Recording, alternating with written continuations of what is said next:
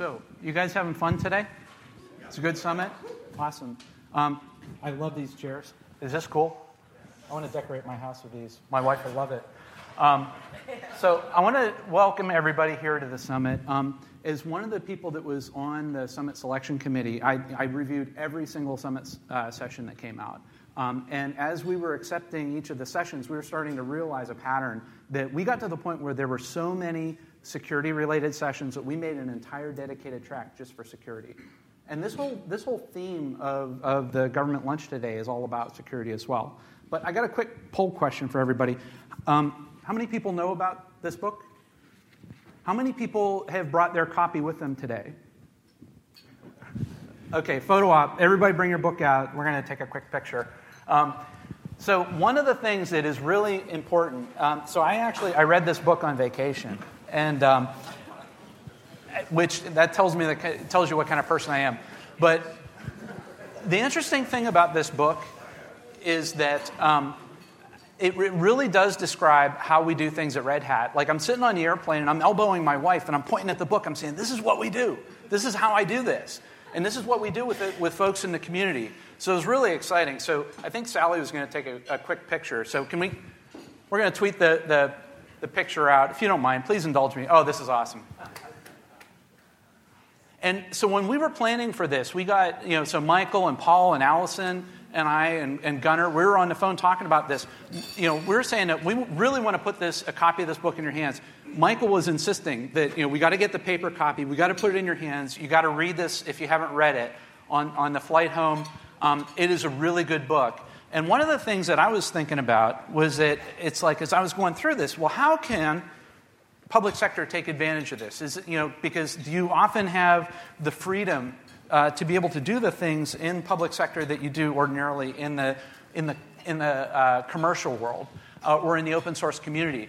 And one of the things that, that, you know, it's like, well, can you or can't you? And I was thinking, well, what are some good examples?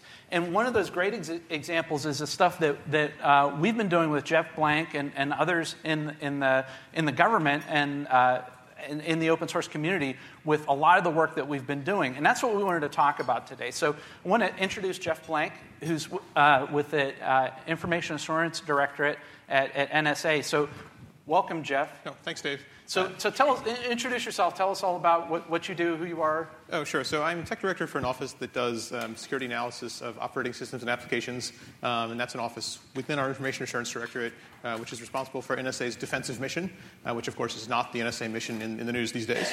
Um, and so, but uh, NSA does have serious responsibilities uh, for protecting uh, critical national security systems, and, and that's um, IAD's responsibility. Nice, nice. So, one of the things that when you and I first met, it was in Raleigh. Uh, in the old building in, on the NC State campus, and we were talking about this whole SCAP thing, and it was new to me, and, and it was like, okay, well, what is this whole SCAP thing? And, and it was it wasn't just like a bunch of govies in the room. It was it was a whole group of different people from industry, and, and we got together. So, why, why, you want to tell that story a little sure, bit? Sure, sure. So, there, there's a lot of history there. Um, and SCAP today is maintained as a list of specifications uh, that are published by NIST so that everyone can get to them and, and see what they are and try to implement around them. Um, but the basic idea is that uh, you have security information uh, about, about computer systems, and you need some sort of uh, standardized way uh, to express that information such that it can be shared or reported up within the organization uh, so that the organization can have some sense as to its overall security posture. Um, and in that way, it can be interoperable uh, between, different, uh, between tools from different vendors, too. And so um, SCAP, uh, like Michael mentioned earlier, it provides a way for the computer systems themselves uh, to, to determine what their current status is with regard to uh, security compliance and then provide that in a, structured format. Yeah, so that, that's SCAP, and, so that is basically the, the, I guess, an XML document that you come up with that describes your security policy, um, where I know, uh, and, you need a tool to be able to read it, which is OpenSCAP, and, we have that baked into uh, RHEL, and, we, we went through the NIST certification for that, so that's pretty cool. The other thing, though, is that you need to develop SCAP content. And, and in the past, I remember, oh, well, we, you know, DISA does their things their way. Oh, well, we got, we got NIST doing things their way. You have people in industry doing things their way. Even integrators doing different things for lockdown. And to me, it was it was driving me crazy as far as like, well, okay, whose password policy is the best? Oh, sure, sure, right. yeah. And, and so, how, how, did how did you you know you we got everybody together in a room and we talked about this. Yeah, right? so it was actually yeah, like you said, uh, many years ago. I think the first commit was in 2011, um, but we we looked at the space and saw just a lot of chaos, a lot of different organizations uh, producing. Um, you know, different security baselines uh, for Red Hat, Yeah. um, and you know, the, the thing that should occur naturally is, well, why don't you maybe talk to Red Hat and see what, what they'd like to see? Presumably, they'd like to see one high quality source uh, of, of uh, configuration guidance that's customizable and flexible for individual customers. And so that was you know, sort of the, uh, the logical outcome there was to start um, SCAP Security Guide. Um, that was in 2011. And really, that was also building on um, a work that started in 2008 um, for, for OpenSCAP itself, which provides the execu- execution capability um, against the actual uh, hardening guidance. Uh, so, so yeah, so since I guess 2011, SCAP Security Guide has had something like 3,600 commits from all sorts of different organizations, and it provides a flexible catalog um, for, for hardening guidance. Okay. And uh, quick time check. Uh, I know the session started at 1:20, to set, so to set expectations, and so people don't feel like they have to bail out early. Uh, Want to wrap up about 1:10. So just to let you guys know.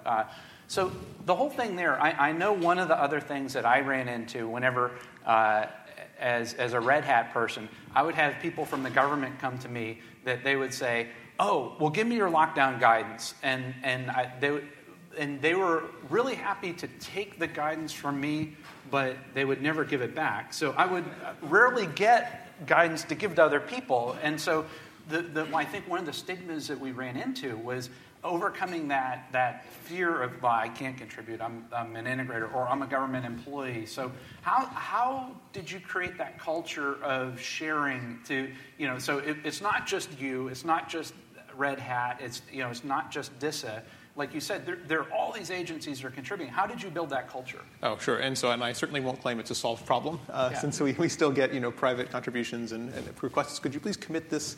You know, not not identify me and that sort of thing.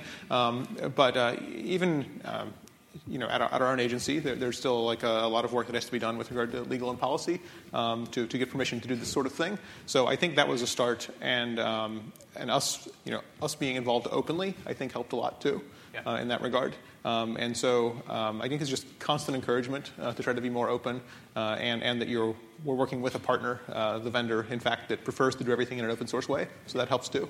Yeah, yeah, and I I think too that by doing that model of, of having it open source, that uh, like in the past, you know, people would be like, you get the security professionals that come up with some what they think is like awesome security policy, but in you know the end user world, they're wondering what were they thinking? How can I use this in production? This is too hard to use or too restrictive. And by using the open source model, you get people that are in the end user community contributing and giving you ideas back, whether or not it's you know SCAP content or at least just putting things in the suggestion box, mm-hmm. and then that ends up making the uh, the policy a lot more uh, a lot stronger, a lot more usable, and it also makes your your project a lot more successful. Oh yeah, absolutely. I mean, one of the things, uh, at least personally, one of the motivators for this is uh, having reviewed other baselines in the past and just found any number of mistakes. I'm sure everyone has seen this. I won't even claim that uh, SCAP Security Guide is perfect in every way, but I, I will claim that uh, people are available if you, if you find mistakes uh, to, to, yell at um, and in an open forum. Um, so, like I said, one of, one of the motivations was to be able uh, to be agile. Like when mistakes are made, they can get patched uh, quickly um, and, and, indeed, indeed, track with the product. Yep. Right? For example, um, many security baselines don't track with you know, the newest version of the product. And it's yep. designed also to address that problem and make sure that people can get um, compliance uh, help for the latest technology. Nice. Yeah, and I know um, one of the other things, so for those of you that missed the SCAP session that, that Jeff and Shawn and a bunch of others were in earlier, which was an awesome session, and it was video recorded, so you'll probably see it up on uh, YouTube or, or on our customer portal. Highly recommend you guys check it out because Shawn did some great demos and there was a lot of great dialogue. But what was interesting, there was uh, one lady in the audience you know, she was, and this, this goes to the last thing we were talking about. Um, she was like, well, hey, uh, this is really cool for like one machine, but what about if I have a ton of machines and I'm trying to prove back to it, an auditor that I'm secure and everything? How can I do that? How can I do this at scale? And one of the things that, that uh, you know, Shawn mentioned is that, look, in uh, and satellite, Red Hat Satellite, um, we have that capability where we're adding in the SCAP integration into that. And, and just you know, words of advice. There's a session that is going on later on today. Uh, is that right, Shawn? That is that uh, that we'll talk about SCAP inside of uh, in, inside a satellite. So I really encourage you guys to check that out because I think one of the big things is that in the past, you know, I, I, would joke with people is that your, your security policy lived in a three-ring binder, and you would, you would pull that down and you would go through and you would lock down all your systems.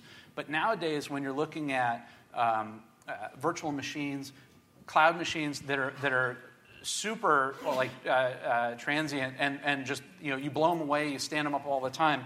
You don't have time to pull down the, uh, uh, the three ring binder and go through your policy and lock it down. Um, and even with containers it's, the, it's even worse whenever you're dynamically bursting out and you're creating a whole lot of containers and then you're spinning them down. Um, so using those tools like SCAP will really help you with, with automation. Yeah, oh, absolutely. And, and uh, like we saw in the last session, uh, OpenSCAP and Anaconda integration was yeah. a, a, a, great oh, yeah. way, a great way to just make sure that when the system's built, it's, it's already uh, you know, securely configured from the get go. Yeah, are, are, you guys familiar with that? You guys know what Anaconda is? Yeah, so like when you go through the installer, you know, next, next, next, it lays down the operating system. One of the, we, have added uh, an add on, uh, we're targeting for 7.2. 7.2. Yeah, that uh, RHEL 7.2 that um, on the way out, you can actually apply your preferred lockdown policy of, of uh, you know, oh, the DISA or, or, what, or the SCAP security guide. And so whenever the system is provisioned, it will be automatically uh, uh, locked down according to your policy. So it, it, removes that extra step. So it really increases the ability for you to do automation and get systems into production a lot faster. Yeah. So before we move to common criteria, anything else we wanted to hit on? And any factoids? Uh, we, we threw out a number of agencies, success criteria. How do you guys measure success? Um, I, well, I, think uh, from the last session, really just simply the show of hands for people actually using it uh, yes. uh, was, was a, a, great, yeah, deeply gratifying to know that uh, it's being used by lots of people. Um, and um, I guess in, in a larger sense, uh, you know, when, when, federal government agencies have to do FISMA reporting, um, SCAP is going to be a, a, big part of that. And as you see, uh, you know, in, in our collaboration with other agencies like uh, DHS and NIST and, and DISA, um, that it's just going to be uh, more and more important to be able to do this in an automated fashion. Yeah. So you'll start to see this more and more in policy. Yeah. Yeah, and one, one other thing I noticed from the, that last session, uh, for those that missed it, uh, our, our, friends from Lockheed were up, and, and they were talking about um, how they were, they were using it as well. And they learned about this project from being at the summit, and, which was pretty cool, right? And then they came up and they, they, they talked, I, I, guess, Shawn and, and, those guys about how, how they could use it too. And again, this is one of these things that um, whenever, you know, if you, if you saw Jim's keynote uh, early on, you know, this is just not us talking at you for a whole week. We want to hear your feedback, and we want to take that feedback to engineering. So make sure that you know, you're talking to guys like Shawn, to me, and, you know, and, and a part of the broader community too, to make sure that we can amplify your voice in the open source community and turn those uh, uh, requests that you have into actual supportable products and, and things that really are, are tailored for your needs. Um, so let's shift, shift gears a little bit. Let's, let's talk a little bit about common criteria because you're, you're, involved heavily with that as well. Sure, yes. That's actually where we've been investing a great deal of effort over the last two years, and that's revamping common criteria evaluation uh, in the U.S. And that's run by NIAP, which is a, a, program office at NSA, and the test labs are accredited by NIST. And um, so historically, common criteria uh, took a very long time and cost a gigantic amount of money. Um, and then there are still some examples uh, in some technology areas where that's occurring.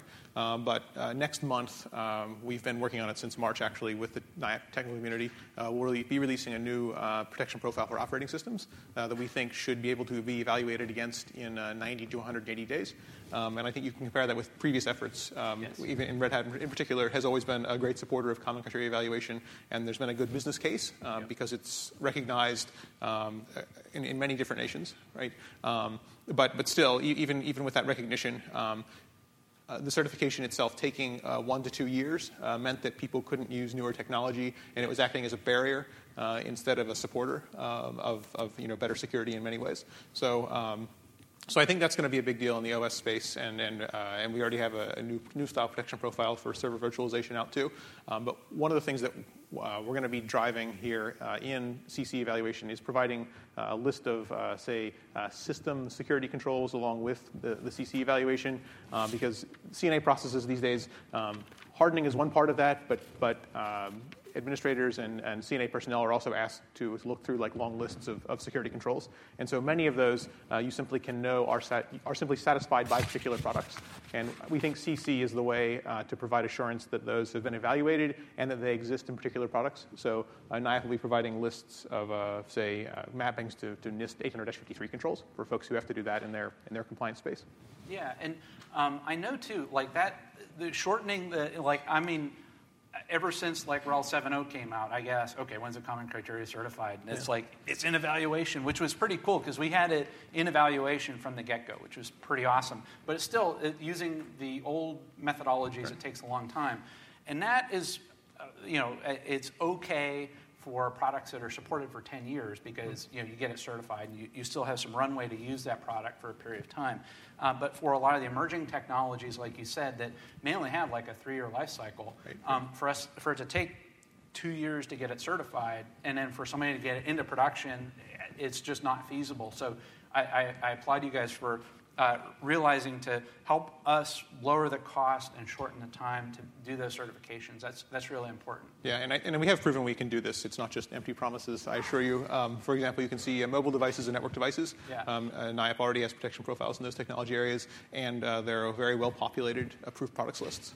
Yeah. yeah. and that's yeah, and like you start thinking about mobile devices. Uh, think of the lifespan of your cell phone and how often they come out and, and they have to be revamped. So that, that having that short time you, you can't do that using the old way. Right. Um, so how are, are, are, you guys using open source principles to develop common criteria? Oh, sure, policy? yeah, great, great question. Um, so the protection profiles themselves, which are the you know the body of uh, functionality and assurance requirements, uh, we're developing a lot of the new ones on GitHub yeah. uh, itself. So on GitHub.com/slash common criteria, and so the you know the GitHub itself makes it easy for um, multiple contributors to a complicated document uh, to simultaneously make progress in those. And I'd say that's probably decreased our time to produce uh, protection profiles by 30 to 40 percent wow. versus maybe just one static document that would have to get emailed around and everyone would work on their sections in a sort of uncoordinated fashion. We're using the ticketing system and everything else. So, uh, so you know, so the tools developed for open source uh, make collaboration for us easier too. Yeah, yeah, yeah. and and uh, Shawn pointed to me that you could render it in OpenShift. Oh yes, actually, that is actually true. yeah, so that's, that's, that's cool. so the, the, working drafts uh, we just render on OpenShift. Yeah. Yeah, so that's that's pretty cool. Um, yeah. So what what look into the future with with common criteria? Where do you see where do you see that going, and, and beyond what, what we discussed today?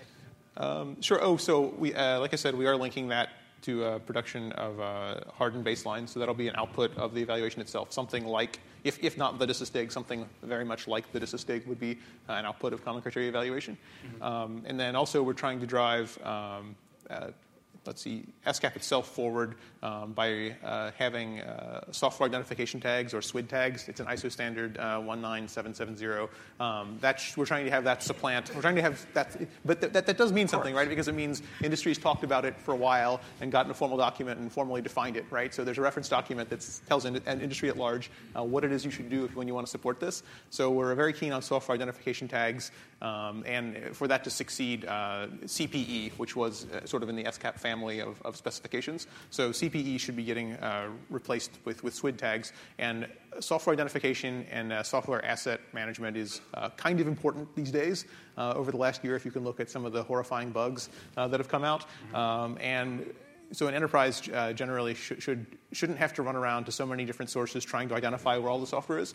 This is a means of um, identifying with one specific identifier the the the particular piece of software and then knowing that it's in fact out of date and needs to be patched. And there's also a business case, of course, for software license management and that, and that kind of thing, and, and tracking software usage, yes. even in an open source environment, will be good. Yeah, yeah, and I, I, know we're running short on time, but let's take a step back and, and let's let's look at private industry and peer into the future. Um, like I know, like whenever I, you know, the, the, stereotype government, you know, it's like, oh, they're the laggards, you know, compared to industry because they're way they're way ahead of everything. Um, I don't think that's the case, especially when it comes to security. Um, like if you look at all the breaches that have happened over the past year in the private sector, and I talk to a lot of my, my colleagues in, in the private sector that, that you know their customers are like, oh my gosh. Uh, at first they were like, oh, that SELinux, that's the thing I turn off to. Now it's like, crap, I got hacked. Uh, what's this SELinux thing? Let's talk a little bit more about it and, and how to turn it on. So how are, how are you know looking into the future? How do you see you know commercial industry getting more involved in you know, having a, a public-private partnership? So uh, certainly there are lots of lessons learned in that regard in, in government uh, over, over the last decade or, or more. Um, and I think it really comes down uh, to usability, yeah. right? And SCAP drives up um, usability of, of those sorts of tools. Yep. And so, and I think that means that um, you know they they're then usable by industry who you know maybe um, you know, who's tends to be more, I guess, uh, careful about cost and measuring cost benefit analysis and that sort of thing, yes. right? So I, I think that, um, and indeed we've realized that in, in, in government even, uh, baselines that are uh, simpler and more to the point tend to be more effective and more widely accepted. Yep. Uh, and so all, I think all those things sort of can work together. Okay. Well, okay, so I got one very hard question for Jeff, and um, I'm going to ask him that, then I'm going to have a call to action for you guys to give him time to answer it. Um, so, Jeff, if, if people were going to tweet one thing you said today, sure. what would it be? Think about that. Okay. Um, okay. So while, while he thinks about that, usually it's like if I don't give him enough time, I get this deer in the headlights look, and, and they don't know, you know, they're on the spot. But two calls to action for you guys. Uh, one is, well, first I want to thank you guys for coming here. Um, there are some cards that were put on your table. Make sure you guys check them out we got a couple things that are coming up. Uh, we want to make sure that the, the, summit isn't just the only annual event that you guys go to. Uh, we want to have this rolling thunder of events that are going on for you guys. So uh, things like the, the, the government symposium, um, that's coming later on this year. And the same thing, there's defense in depth. So you could almost think of it as like the greatest hits of the summit for security talks. Um, we're we're going to be bringing in guys like Dan Walsh, uh, Steve Grubb, Shawn Wells. You know, we're going to have uh, plenty of, of, of, Red Hat and industry folks coming in to, uh, to visit and, and, and give presentations. So make sure you guys keep an eye out for that. And I, I hope to see you guys there. I'll, I'll, be at both of those events myself. Um, so with that, back to my question. If people were going to tweet one thing you said today, what, what would that be? Oh, sure. Uh, security compliance activities need to support the use of new technology, not hinder it. Nice. Okay. Well, thanks, Jeff. And I want to thank everybody here and enjoy the summit.